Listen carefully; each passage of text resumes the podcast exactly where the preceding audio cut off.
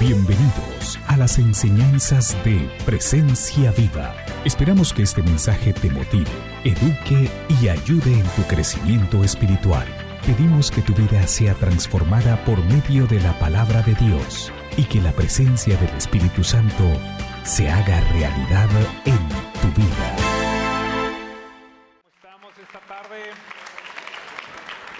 Se ven bastante bien, se ven muy lindos. Dígale que está al lado allí, por favor, así sea por fe, dígale, te ves muy lindo.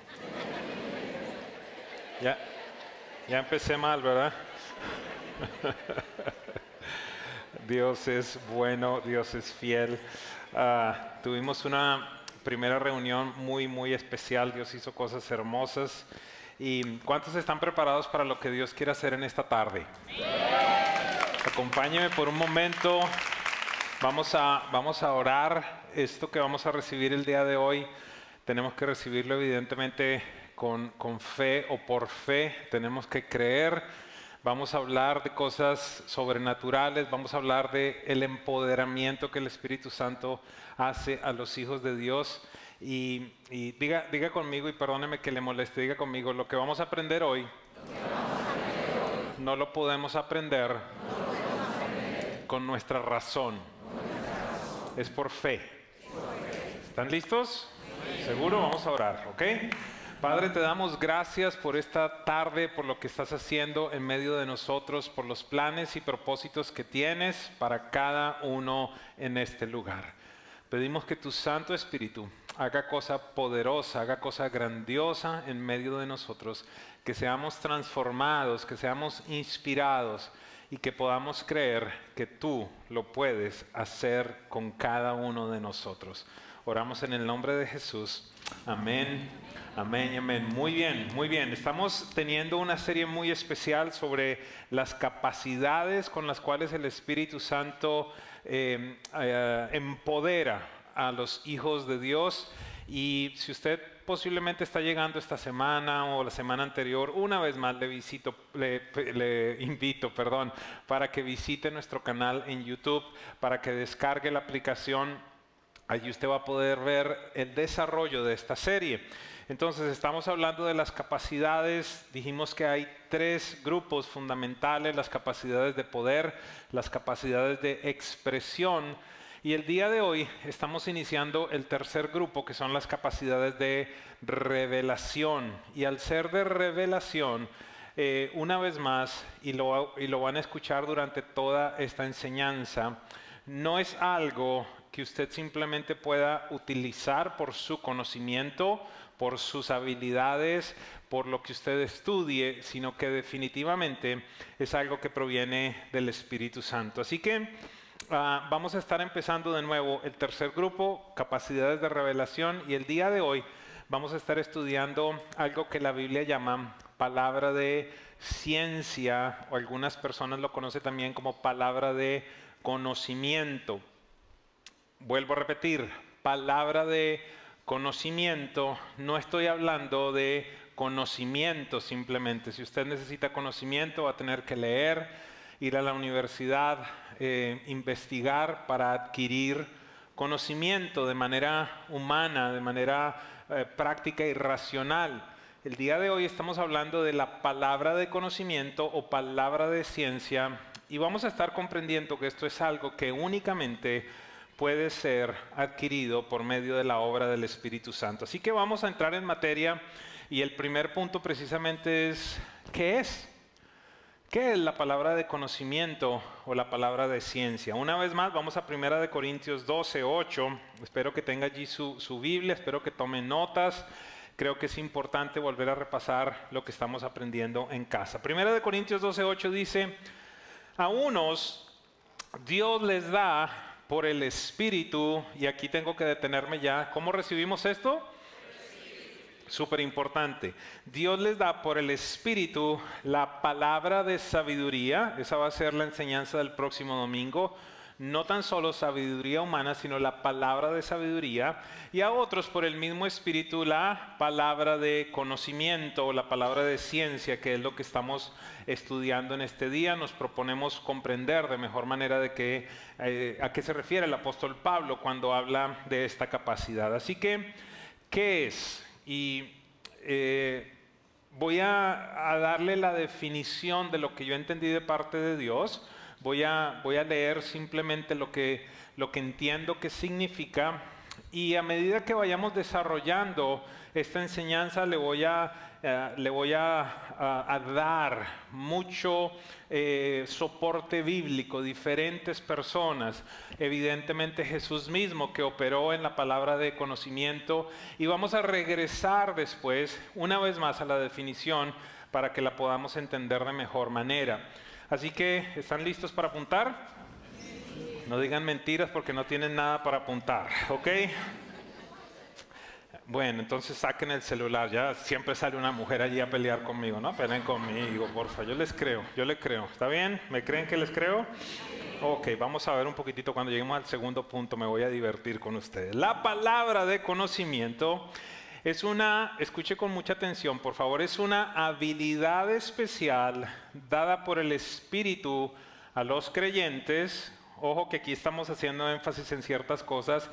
Habilidad especial dada por el Espíritu a los creyentes, con la cual les muestra hechos o situaciones específicas del pasado o del presente de una persona o de ellos mismos.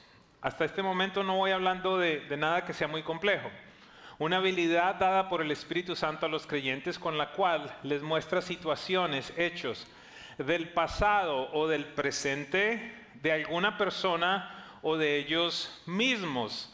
Es factible que alguien esté diciendo, pero, pero ¿qué habilidad especial necesito para conocer algo de mi presente? ¿O qué habilidad especial necesito para conocer algo de mi pasado? Deme unos minutos y le explico. Dice entonces, estas cosas, estas situaciones, estos eventos, esta información que el Espíritu Santo nos da, solo pueden ser conocidas de manera sobrenatural por la revelación del Espíritu. Estos asuntos no pueden ser conocidos simplemente por sentimientos o porque tú te educas o porque te capacitas o porque tienes habilidades humanas. Por favor, de nuevo, permítame plantearle algunos ejemplos para que podamos comprender. ¿Por qué? Una vez más lo digo, muchas personas pueden decir, yo no necesito una habilidad del Espíritu Santo para conocer algo mío de este momento o de mi pasado, pero, pero quiero, quiero que el Espíritu Santo desde ya nos muestre que sí necesitamos de esta capacidad. ¿Están listos? Por favor, levante su mano en este momento Alguien que puede decir, yo tengo vacíos o lagunas mentales de ciertas etapas de mi vida en el pasado. Levante la mano. Y aproveche y dé la vuelta y mire. No, no, no, no baje la mano. Ah, entonces ¿será que sí necesitamos conocer cosas de nuestro pasado? ¿Alguien me sigue? ¿Ya tengo su atención? Porque de nuevo, alguien puede decir, no, si yo me sé toda la historia de mi vida. Bueno, Déjeme ponerlo en tela de juicio por un momento. Así que simplemente a nivel práctico vuelvo a leerlo. La palabra de conocimiento es una habilidad especial dada por el Espíritu Santo a los creyentes, con la cual les muestra hechos o situaciones específicas del pasado o presente de una persona o de ellos mismos que solo se pueden conocer de manera sobrenatural por la revelación del Espíritu Santo. Una vez más, estos asuntos no pueden ser conocidos por sentimiento, educación, habilidades o, mera investigación. Así que lo mejor que podemos hacer es ir a la Biblia. Les voy a mostrar cómo diferentes hombres de Dios operaron en esta capacidad y qué sucedió con ellos. ¿Cuál es mi anhelo?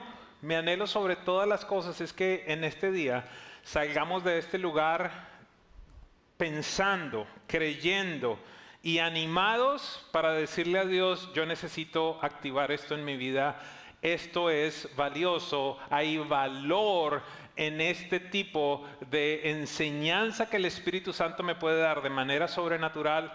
¿Para dónde? Pregúnteme para dónde. Para todo lugar. Para crear a los hijos. Para tener negocios prósperos. Para tener sabiduría respecto a cómo presentar alguna propuesta tantas y tantas cosas para el diario vivir y es lo que quiero sobre todas las cosas que seamos inspirados, que no pensemos que es simplemente en el ámbito de iglesia o eclesiástico, sino que en todo momento lo podemos utilizar. ¿Estamos listos? Vamos a hablar del rey de Samaria y de Eliseo. Acompáñeme a Segunda de Reyes 6, 8 al 12. Le doy el contexto. Israel está en guerra con Samaria. Y hay un instante entonces en el cual el rey de Samaria se reúne con sus generales, se reúne con su ejército y dice, esta va a ser la estrategia de batalla. Y vamos entonces a entrar. El rey de Siria que estaba en guerra con Israel deliberó con sus ministros y les dijo, vamos a acampar en tal lugar. Hasta ahí todo está bien. Diga conmigo, pero, pero el hombre de Dios les envió este mensaje al rey de Israel. Volvamos a la, escena. Está el rey de Siria con sus militares tratando de establecer una estrategia de guerra para ganarle a Israel, mientras que en Israel hay un profeta que se levanta y le manda un mensaje al rey de Israel. ¿Qué le dice? Escuche. Pero el hombre de Dios le envió este mensaje al rey de Israel. Procura no pasar por este sitio, pues los sirios te han tendido allí una emboscada. Así que el rey de Israel envió a reconocer el lugar que el hombre de Dios le había indicado. Ojo con esto, y en varias ocasiones Eliseo le avisó al rey, de modo que éste tomó precauciones. ¿Estamos entendiendo la dinámica? Unos enemigos de Israel que tienen planes para venir a acabarlo, un hombre de Dios que le da la información al rey de Israel respecto a lo que sus enemigos están haciendo. Verso 11, y me gustaría mucho haber estado allí, o por lo menos le voy a pedir a Dios si allí en, no sé qué será, en 8K, en 200K, me imagino que en el cielo habrá pantallas, yo no sé cómo serán. Le digo, hey, ¿sabes qué? Llévame a ese lugar para ver qué fue lo que pasó. Escuche, el rey de Siria, enfurecido. ¿Cómo no va a estar enfurecido? ¿Cómo no va a estar enfurecido si cada momento que hace un plan, una estrategia, ok, mañana los vamos a atacar por el norte, se van por el norte escondidas y llegan allá y ya los israelitas los están esperando? Vamos entonces ahora por el sur y por el oeste, se van en la batalla y ya los israelitas están allí esperándolos.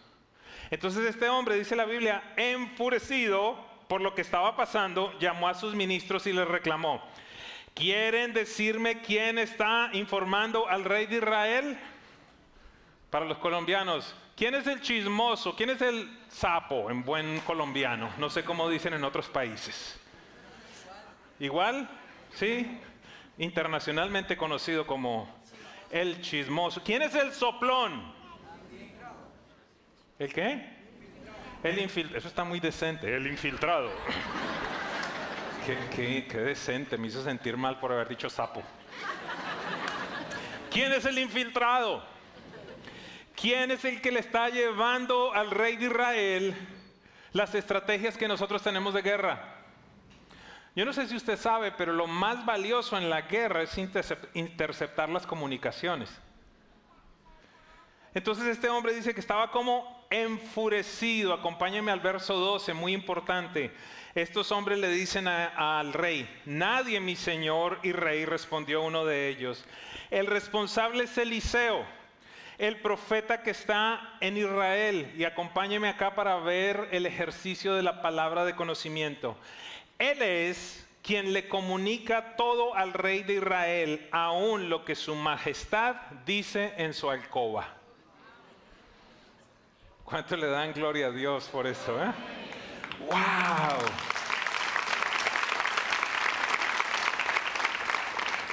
Mire, ¿qué, qué CIA ni qué FBI? Qué, nada de eso. Un hombre, una mujer ungido por Dios que tiene la capacidad de accesar a los lugares donde ahí no habían micrófonos escondidos ni, ni, ni, este rollo ahora de drones que se meten en forma de mosca.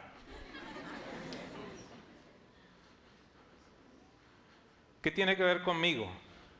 ¿Qué te parece si estás presentando una oferta de un negocio que puede ser la decisión del futuro de tu familia, donde pueden llegar miles, millones quizás, Y tú te metes con Dios y le dices, Padre, yo necesito que tú me reveles cuáles son las estrategias específicas para este negocio. Dime inclusive a cómo va a ofertar mi competencia para que yo tenga la oferta más fuerte y más sólida. ¿Alguien me sigue?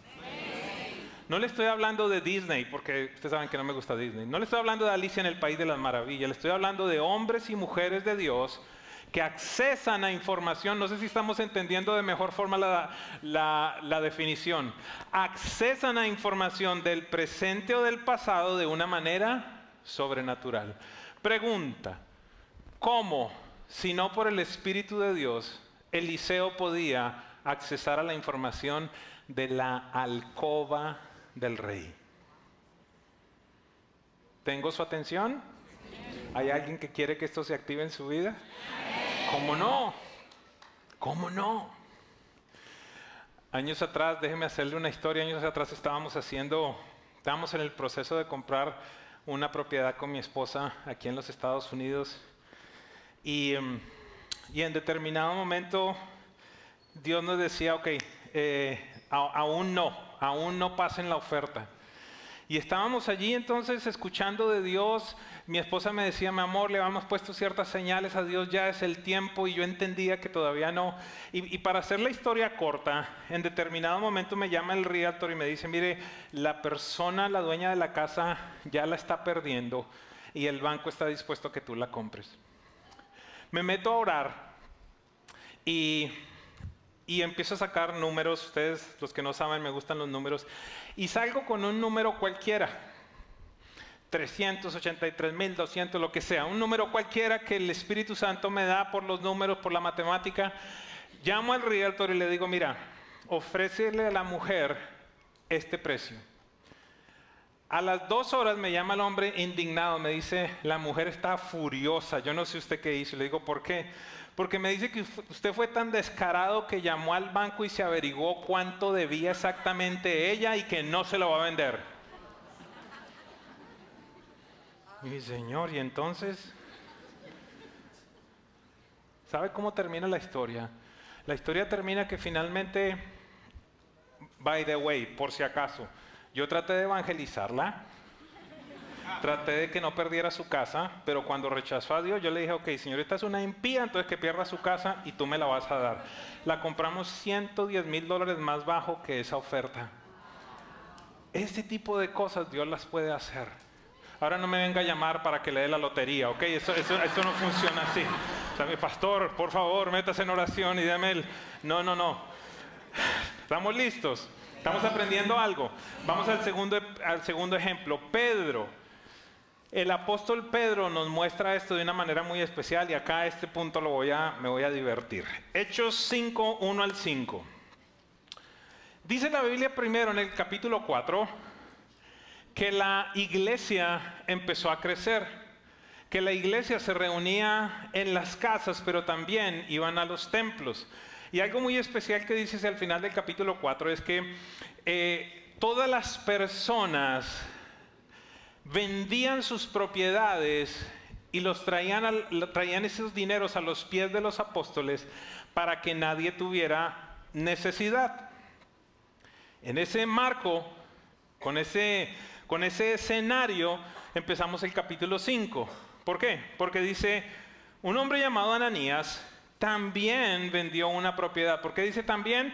Porque nos viene hablando del capítulo 4 cómo la gente vendía sus posesiones para que no existiera necesidad entre las personas, sino que lo dividían. Entonces dice allí, también vendió una propiedad y en complicidad con su esposa Zafira, se quedó con parte del dinero y puso el resto a disposición de los apóstoles. ¿A qué se refiere esto? Entonces, este hombre y su mujer ven que los creyentes eh, eh, están vendiendo las propiedades y dice, ¿sabe que aquí lo que importa es que no haya necesidad entre la iglesia llevémosle el dinero a la iglesia para que todos estén bien. Y este hombre se anima y dice, wow, esto está chévere. ¿Sabes qué? ¿Por qué no vendemos el townhouse que tenemos ahí en Jayalía? Y Zafira le dice, listo, lo ponen en el mercado, se vendió en un momentico 300 mil dólares y entonces ahora ellos van delante de Pedro y le dice, aquí venimos también nosotros a traer el dinero de la venta del townhouse, 200 mil dólares, Pedro. No sé si todos escucharon las cifras. Algunos son rápidos con las matemáticas. ¿Y qué pasó con los otros 100 mil? ¿Verdad? Entonces escuche. Ananías, reclamó Pedro, ¿cómo es posible que Satanás haya llenado tu corazón para que le mentieras al Espíritu Santo y te quedaras con parte del dinero que recibiste por el terreno? Diga conmigo, diga algo. Yo le decía a mi mujer y a esta mañana a la iglesia, imagíneme a mí ahí parado al lado de la caja esa de los diezmos.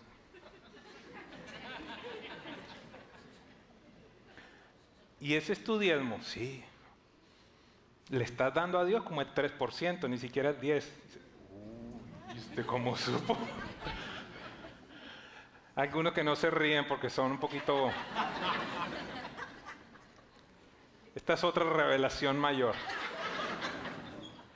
Es lo que está... Ojo, estamos hablando del Nuevo Testamento, estamos hablando del tiempo de la gracia, estamos hablando que Jesús ya vino, padeció, murió, fue humillado, murió, resucitó, está a la diestra del Padre y en medio de eso, mire lo que sucede, ¿ok? ¿Cómo es posible que Satanás te haya llenado tu corazón para que le mintieras al Espíritu Santo y te quedaras con parte del dinero que recibiste del terreno? Mire esta pregunta tan hermosa.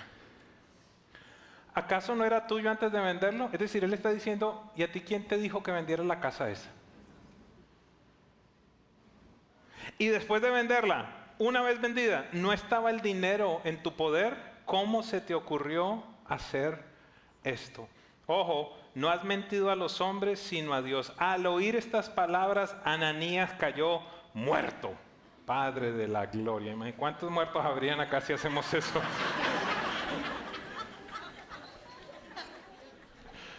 Los hermanos pingüinos. Usted sabe los pingüinos, que no le alcanza a llegar los bracitos a los bolsillos. La pregunta en medio de esto es, ¿cómo el apóstol Pedro tiene la capacidad de que se presente una persona y le diga, espérate, porque ahí esa plata que tú estás trayendo no es la que deberías traer? La plata era tuya, la propiedad era tuya, pero ahora la estás trayendo y estás diciendo mentiras. ¿Cómo? Solo el Espíritu Santo lo puede hacer. Imagine por un instante esa persona que viene y le dice, ¿sabe qué? Le tengo el negocio, mire, es que esto va a ser así, así, y así, así, lo otro y lo uno. Y que usted en ese momento, usted esté, Padre, revélame el corazón de esta persona. ¿Qué es lo que hay detrás? Muéstrame las intenciones. ¿Alguien me sigue? Hombres. ¿Cuántos de nosotros hemos sido cabezones y tercos cuando nuestra mujer nos dice, hay algo que no me gusta en el amiguito suyo ese? Y ay, usted tan desconfiada. En todo momento ve cosas donde no las hay. Y más adelante, ¿qué pasa? Tenga. Mujeres, no estoy hablando del don de sospecha. No, no es parecido. No es parecido el don de sospecha a operar. No, no es parecida la, esa famosa malicia indígena. ¿Sí, se acuerdan? Ah, yo soy avión, a mí nadie me la hace. No, no tiene nada que ver con una revelación del Espíritu Santo que te dice, ¡Ey, ey, ey! Por ahí no te metas. Pero es que se ve todo bien en este contrato. Es que es, que es una oportunidad. No te metas. Y después, ¡Pum!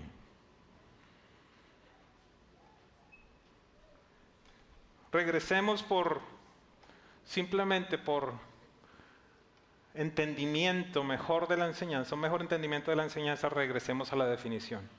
A ver si con estos ejemplos ya vamos entendiendo mejor. La palabra de conocimiento es una habilidad especial dada por el Espíritu Santo a los creyentes con las cuales muestra hechos o situaciones específicas del pasado o del presente de una persona o de ellos mismos que solo pueden ser conocidas de manera sobrenatural por la revelación del Espíritu. ¿Ya vamos entendiendo mejor? Vamos con otro ejemplo. Jesús o bueno, vamos con Pablo, eh, Ananías, Ananías, ni siquiera con el apóstol Pablo, sino con un discípulo llamado Ananías. Hechos 9, 17, ¿qué está sucediendo entonces? Saulo tiene este encuentro con Jesús en camino a Damasco. Y mientras está Ananías, un discípulo cualquiera, un discípulo que no ha escrito, este es otro Ananías, no es el mismo que murió, ¿ok? No es que haya resucitado, este es otro Ananías. Hay tres Ananías en la Biblia. Él está orando, teniendo un tiempo con Dios. Y en ese momento Jesús se le aparece y le dice, mira, Ananías, levántate y vete por la calle derecha a la casa de un hombre, Judas creo que se llamaba. Ahí en ese lugar hay un hombre llamado Saulo. Necesito que vayas, le impongas las manos para que recobre la vista, porque es un instrumento para la edificación del reino. Ananías dice, Señor, yo conozco el antecedente criminal de Pablo. Yo conozco todo lo que ha hecho, cómo ha perseguido a la iglesia, cómo ha matado gente. Y él le dice, ve, porque este es un instrumento mío que tiene que ir delante de reyes a predicar. ¿Qué sucede entonces? Eso es Hechos 9. En Hechos, en Hechos 9 dice, y se fue a Ananías y cuando llegó a la casa le impuso, espérenme un segundo, porque es que acá la Biblia dice, y se fue a Ananías y llegó a la casa. Pero es que este tipo no sabía cuál era la casa 15 minutos antes, sino que el Espíritu Santo vino y le dice, ok, arranca por allí, vete por allí, da la izquierda por allí, hay una casa en tal calle, la tercera casa a la derecha, entra. Y yo sé que en medio de nosotros hay muchos letrados y, y personas que son bien racionales que dicen, yeah, right.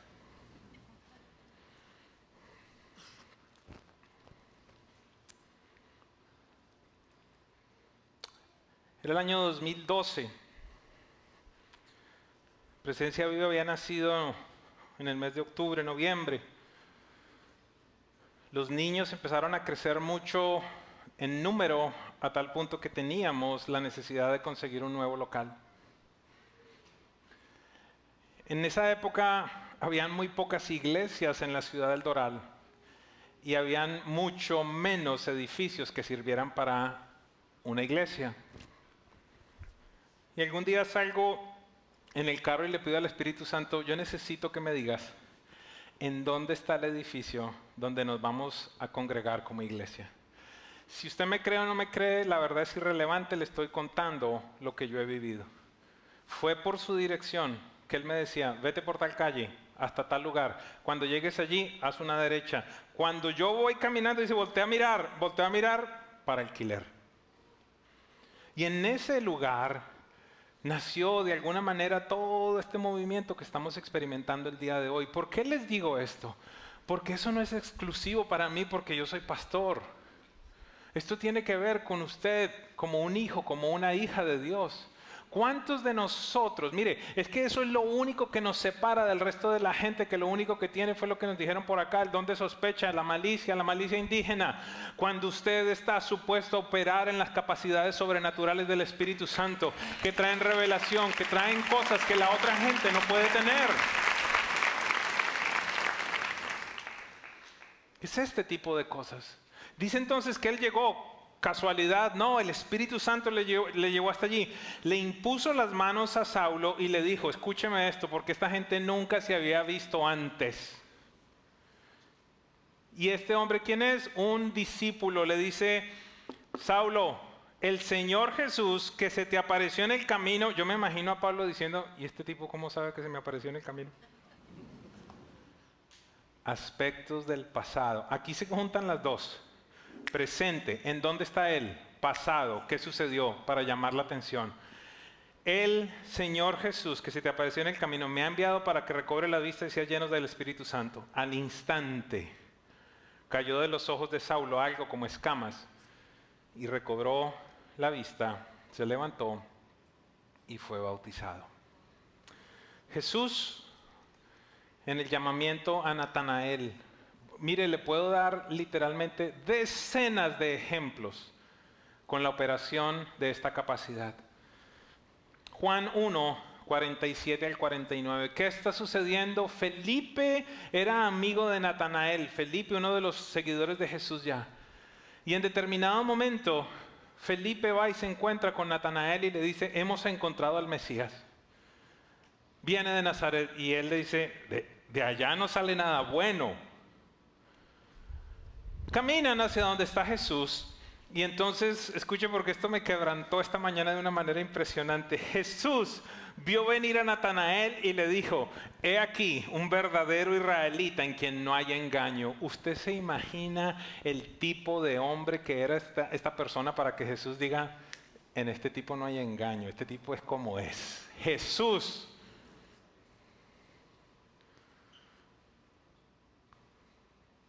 Qué lindo que Jesús pudiera decir eso de ti y de mí. ¿Sabes qué? En Tony no hay engaño. ¡Wow! Ahí no hay nada oculto. En Raúl, en Carmelita, no hay nada oculto. Es una mujer de integridad, es una mujer de Dios. He aquí un verdadero israelita en quien no hay engaño. Natanael le dijo, ¿cómo es que me conoces? Jesús llama la atención o no. ¿cómo es que me conoces? Y escuchen aquí porque esto es hermoso. Jesús le respondió y le dijo, antes de que Felipe te llamara, cuando estabas debajo de la higuera, te vi. Hay una serie que se la recomiendo a todos ustedes, se llama Chosen. Vale la pena. Está bastante apegada a la Biblia, pero a la vez recrean de una manera preciosa ciertos eventos. Y, en el evento de este encuentro de Jesús con Natanael, ¿qué es lo que ellos hacen? Ellos, ellos muestran a Natanael a las afueras de la ciudad, debajo de una higuera, llorando desesperadamente por una crisis que había vivido por una pérdida que había tenido, reclamándole a Dios y diciéndole, ¿por qué pasó esto? ¿Por qué pasó aquello? Y Jesús se aproxima y le dice, antes de que Felipe te llamara, yo te vi bajo la higuera. Tú y yo hemos tenido momentos bajo la higuera de frustración, de dolor. Pero ¿por qué si yo he hecho todo esto para ti, no me va bien? ¿Por qué razón si trato de ser un hombre, una mujer de integridad, prosperan más los otros que hacen estafas? Lo que quiero decirte con esto es que esta es una de las palabras, de las capacidades que más demuestran la omnisciencia de Dios, que Dios todo lo conoce.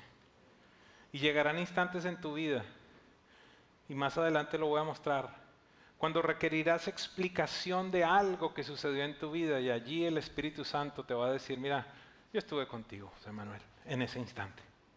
Cuando nadie más lo vio, yo estuve allí contigo. Recuerdo un día muchos años atrás que estaba, hicimos en la iglesia donde estábamos una reunión para los pastores, les hicimos un desayuno, les hicimos muchas cosas y, de pronto se fueron todos y, estábamos ahora recogiendo las mesas, limpiando el desorden, limpiando todas estas cosas y de pronto pasa una viejita al lado y me dice, Dios ha visto todo lo que tú has hecho y empieza a decirme cuando has preparado los huevos, cuando has estado en el parqueo y te han eh, ah, ofendido, cuando te has mojado, cuando has... Y yo me quedo así, esta señora de dónde salió? Porque es que tú piensas que no te ven cuando estás en el parqueo y llega aquí algún bendecido a decirles que están mandándolo parquear muy lejos. ¿Por qué no llegas más temprano? Aprovecho y me saco eso. ni se le ocurra ofender a alguno de los servidores porque se las va a tener que ver conmigo. Respételos que son gente que vienen acá bien temprano a servirles.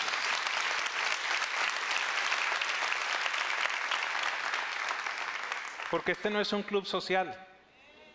O sea, usted ni siquiera diezma, pero sí reclama. Ay, mi Dios, mejor no me meto por allí. Sí, porque en el club social usted da plata para que lo atienda el vale parking, pero le paga y le da propina y entonces viene a ofender a la gente que está acá afuera.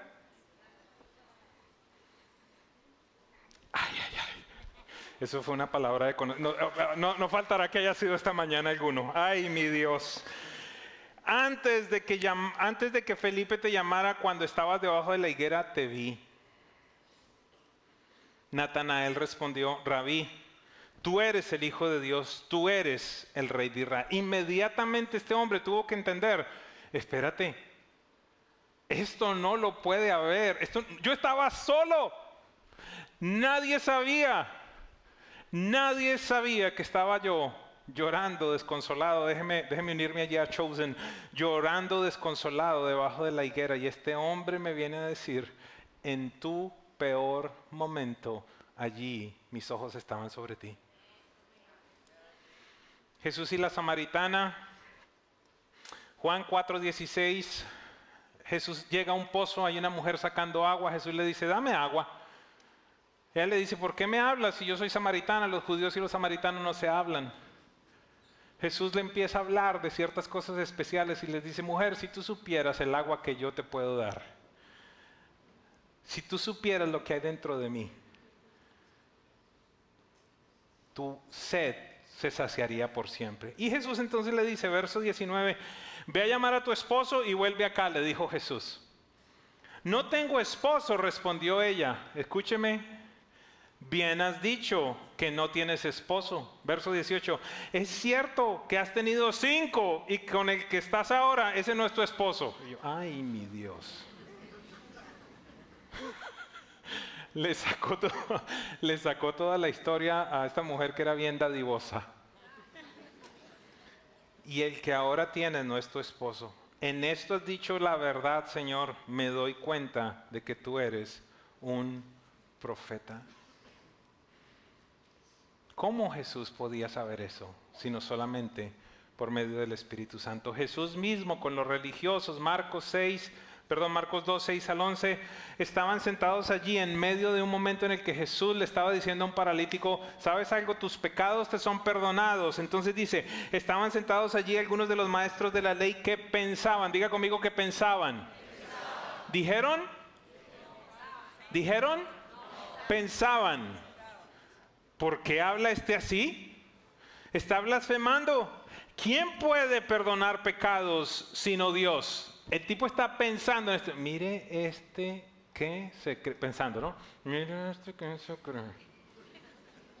Solo Dios puede perdonar pecados. Está pensando. Mira lo que dice. En ese mismo instante Jesús supo en su espíritu que era lo que estaban pensando. ¿Por qué razonan así? Les dijo. Ay, Dios mío. Amados, el tema es que necesitamos quebrantar esto que eso fue con Jesús. Diga, conmigo, eso es para mí.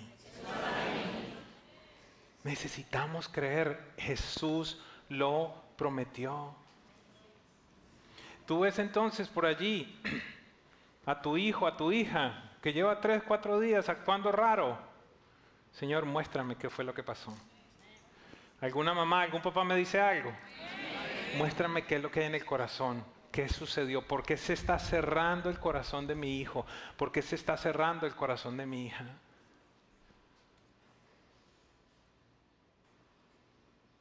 Cosas prácticas. ¿Qué es más fácil decirle al paralítico? ¿Tus pecados te son perdonados o decirle, levántate, toma tu silla y anda?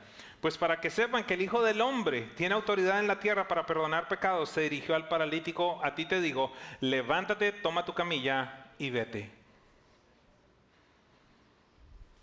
Daniel, José, diversos momentos en la Biblia podríamos encontrar un montón de aplicaciones de la palabra de conocimiento. Punto número tres, ¿qué tiene que ver contigo? Te voy a dar tres ejemplos sencillos hay tres aspectos fundamentales en los que he visto la operación de esta capacidad. Número uno, en el evangelismo. ¿Por qué? Por medio de esta capacidad, el Espíritu te revela información específica de una persona que causa que ésta sea atraída a Dios al ser reveladas cosas que un desconocido no puede saber. Esta operación que muestra muestra y demuestra la presencia y la omnisciencia de Dios en la vida de alguien. Si en algún momento se lo pudiera preguntar a alguien con el cual hemos ido a algún restaurante, Cuando yo me siento en ese lugar, usualmente le empiezo a pedir a Dios, muéstrame algo del mesero, de la mesera. Muéstrame algo que, que, me dé un acceso sobrenatural. Muéstrame algo que esa persona tiene que saber que es Dios el que está hablando. Y ese tipo de cosas suceden. Después de, hacer dos, tres preguntas, el Espíritu Santo me dice algo y allí le empiezo a hablar a la persona. Mira, sabes que tú sabes, tú sabes, hay alguien en tu vida, le decía un día a un muchacho, hay alguien en tu vida que oró mucho por ti para que no te fueras de la iglesia, ¿verdad? El tipo se queda. ¿Y usted cómo sabe de mi abuelita? Yo no sé de tu abuelita, pero el Espíritu Santo sí lo sabe. Y tú sabes que tu corazón está así, así, así. Es tiempo que regreses a la casa de Dios. ¿Cómo, cómo, cómo yo voy a saber de la abuelita? ¿Qué causa esto? Que la gente sepa que por mucho tiempo y muchas millas que hayas caminado para alejarte de Dios, ella te estaba esperando allá donde tú llegaste con los brazos extendidos, con amor eterno, dice la Biblia, te he amado. Se nota que eres profeta, Señor. Se nota que eres el Mesías, dice Natanael. La gente posiblemente se sorprenderá contigo y te dirá, ¿y tú cómo sabes? Yo no lo sé, el Espíritu Santo sí lo sabe. Eso que hace, abre la llave perdón, es la llave que abre el corazón de una persona para que sepa que a pesar de las decisiones que tomó, que a pesar de su rabia, que a pesar, que a pesar de tantas cosas que sucedieron aún allí, Dios está encontrándote debajo de la higuera. ¿Cómo más veo que sucede? Y esta es un área fundamental con las sanidades. Y hago mucho énfasis específicamente con las sanidades del alma. Muchos en este lugar, en este día, levantaron sus manos reconociendo que no tienen recuerdos de ciertos momentos de su vida. Mi experiencia que me dice, han sido literalmente cientos de personas con las que hemos hablado. Usualmente, ¿qué sucede en momentos como esos? Se genera un trauma, un abuso, un dolor, una pérdida una situación que quebrantó tu corazón. El mecanismo de defensa que el ser humano tiene es bloquear esos recuerdos. Casi que casi que se entrena para olvidarlos, pero el problema es que las consecuencias de esos traumas están vivas, aunque el recuerdo supuestamente no esté. Espero que me haga entender.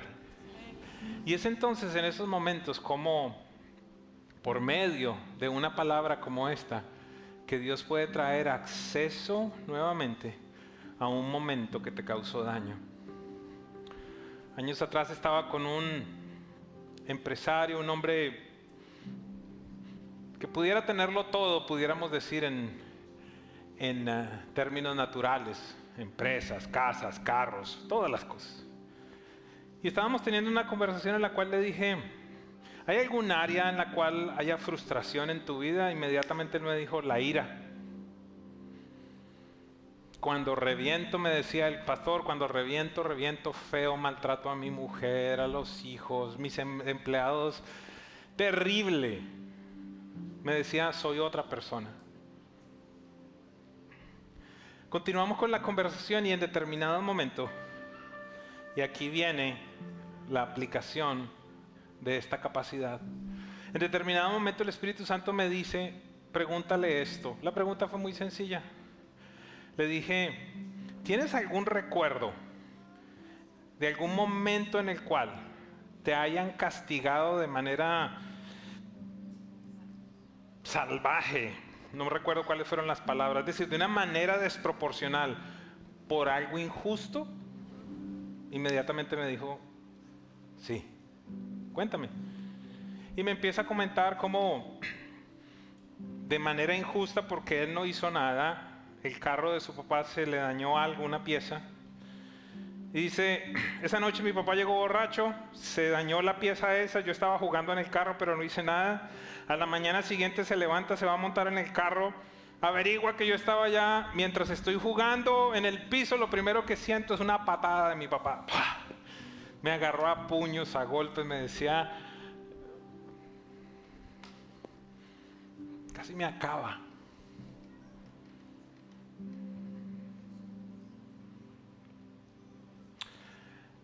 Y solo fue por medio de otras dos, tres preguntas y de poder conciliar esa situación que él entendió que quizás por 50, 50 y tantos años había tenido ira reprimida y que en el instante en el que él sentía que había algún tipo de injusticia en algo, ese monstruo que no le había podido decir al papá todo lo que se merecía, porque tú puedes ser muy papá, pero no puedes ser un animal que, rompe, que quebranta la voluntad, la esencia de un ser.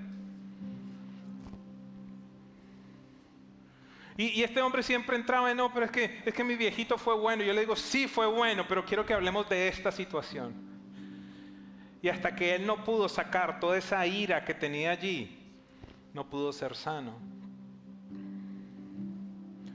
Yo no sé cuáles son tus situaciones, yo te puedo hablar de las mías, bastante tenido en las que el Espíritu Santo me ha revelado comportamientos, por qué soy así, por qué hago esto, por qué hago aquello. Tenemos acceso a aquel que dice la Biblia en el Salmo 139 que sus ojos vieron tu embrión. Dice la Biblia de una manera magistral, viste mis huesos cuando iban siendo formados en la oscuridad del vientre de mi madre. Viste absolutamente todo, todos mis días te son conocidos.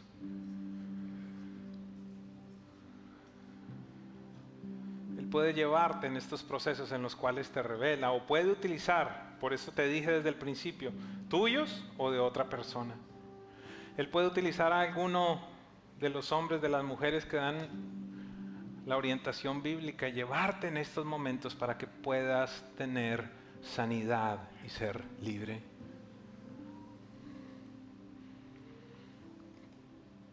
Dios entonces en, aspectos prácticos a nivel de iglesia, entonces, de nuevo, en el evangelismo, en las sanidades. Y un tercer punto, en la liberación. Aquí no tan solo estoy hablando entonces de momentos de dolor, de momentos de trauma, sino que el Espíritu Santo nos ha revelado en diversas oportunidades por qué razón hay operación demoníaca en la vida de muchas personas. Dios muestra situaciones ojo con esto, que en muchos casos en tu vida fueron involuntarias y por las cuales las personas han estado bajo la, operación demoníaca. Te doy un solo ejemplo también de muchos que tengo. Un día estábamos orando por un hombre que tenía, era evidente que había una opresión demoníaca muy fuerte sobre su vida un hombre que amaba a Dios y, en esto quiero decírselo a alguien. Quiero decirte que hay cosas que por las cuales tú le has pedido a Dios perdón una, dos, tres, cinco, quince, veinte veces y otra vez vuelves a lo mismo, a pedirle perdón a Dios. Quiero decirte que en muchos casos eso no tan solo es tu carne, sino que puede haber una operación demoníaca sobre tu vida. Puede haber cosas que no han sido sanas, te aseguro, hay cosas que no han sido sanas. Y este era el caso de este hombre. Y en tanto estamos orando, en determinado momento viene a mi mente una imagen y le empiezo a decir, mira, yo, yo, veo, yo veo un lugar frío y, y, en un sótano veo que hay un niño, no sé, como 3, 4 años. Y alrededor de ese niño hay caracoles. Él está parado en el centro de unos caracoles y veo personas que están alrededor. Y en ese momento él me dice, soy yo. Digo, ¿qué pasó? Mi abuelo hizo rituales de santería, hizo cosas con caracoles, con baños, con cosas y, me consagró a, a demonios literalmente. ¿Cómo yo voy a saber que eso pasó en un basement en Nueva York, qué sé yo, 35 años antes? Si no es el Espíritu Santo que viene y te dice, la raíz de todo está allí porque Él fue consagrado a demonios y eso toca romperlo.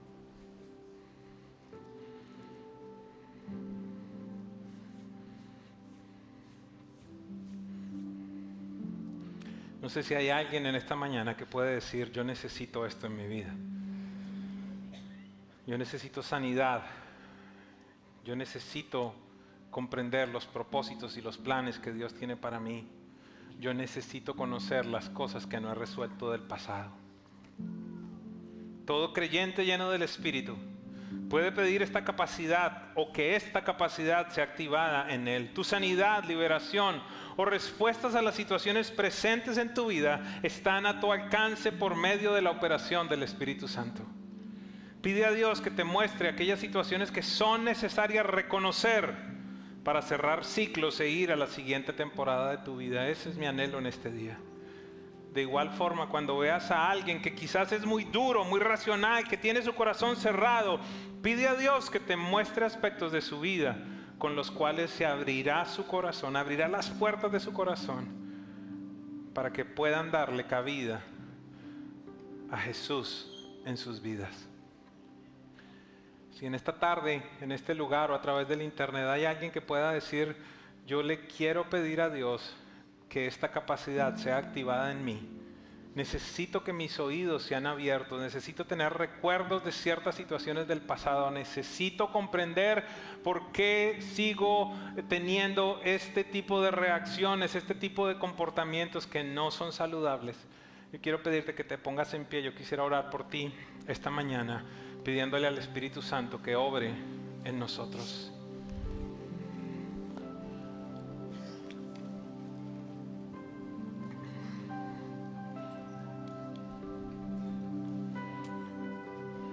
Dulce presencia del Espíritu de Dios. Dulce presencia del Espíritu de Dios en este lugar. Cierra tus ojos por un momento. Si, pudieran permanecer un instante más sin movernos, estamos a punto de irnos. Solamente voy a hacer una oración.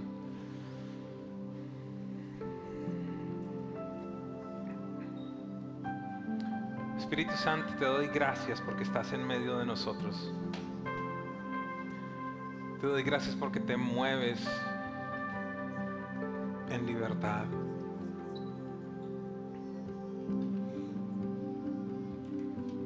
Haz lo que tengas que hacer en este instante. Señor, empieza a traer recuerdos.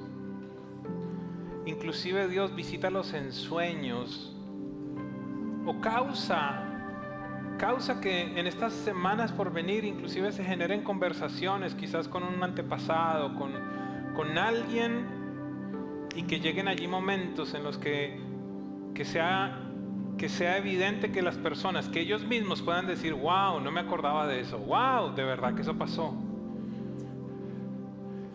Guíanos Espíritu Santo, guíanos a sanidad, guíanos a libertad. De igual forma, Padre, oro por toda persona que está en liderazgo. Liderazgo en los hogares, liderazgo en los negocios, liderazgo en el gobierno, en cualquier área, Dios. Empodéralos en este día. Precioso Espíritu Santo, desciende sobre ellos, que ellos puedan sentirlo en este mismo instante. Y activa todo esto, Señor. Eso que estaba allí dormido literalmente Despierta esa sensibilidad para escuchar tu voz. Hablo a toda persona que, que, tiene una mentira establecida en su mente que no escucha a Dios. Quiero decirte, es una mentira del mismo infierno. Jesucristo dijo, mis ovejas oyen mi voz y me siguen. Tienes la capacidad de escuchar la voz de tu pastor, de tu pastor en los cielos, de tu Señor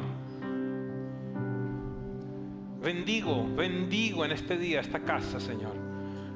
La bendigo con, con la activación, déjame usar esta palabra, iglesia, con la activación. Imagínate que tienes esa, esa tarjeta débito que necesita ser activada para ser utilizada en, en el ámbito espiritual. Yo veo que hay cosas que necesitan ser activadas del Espíritu en este día.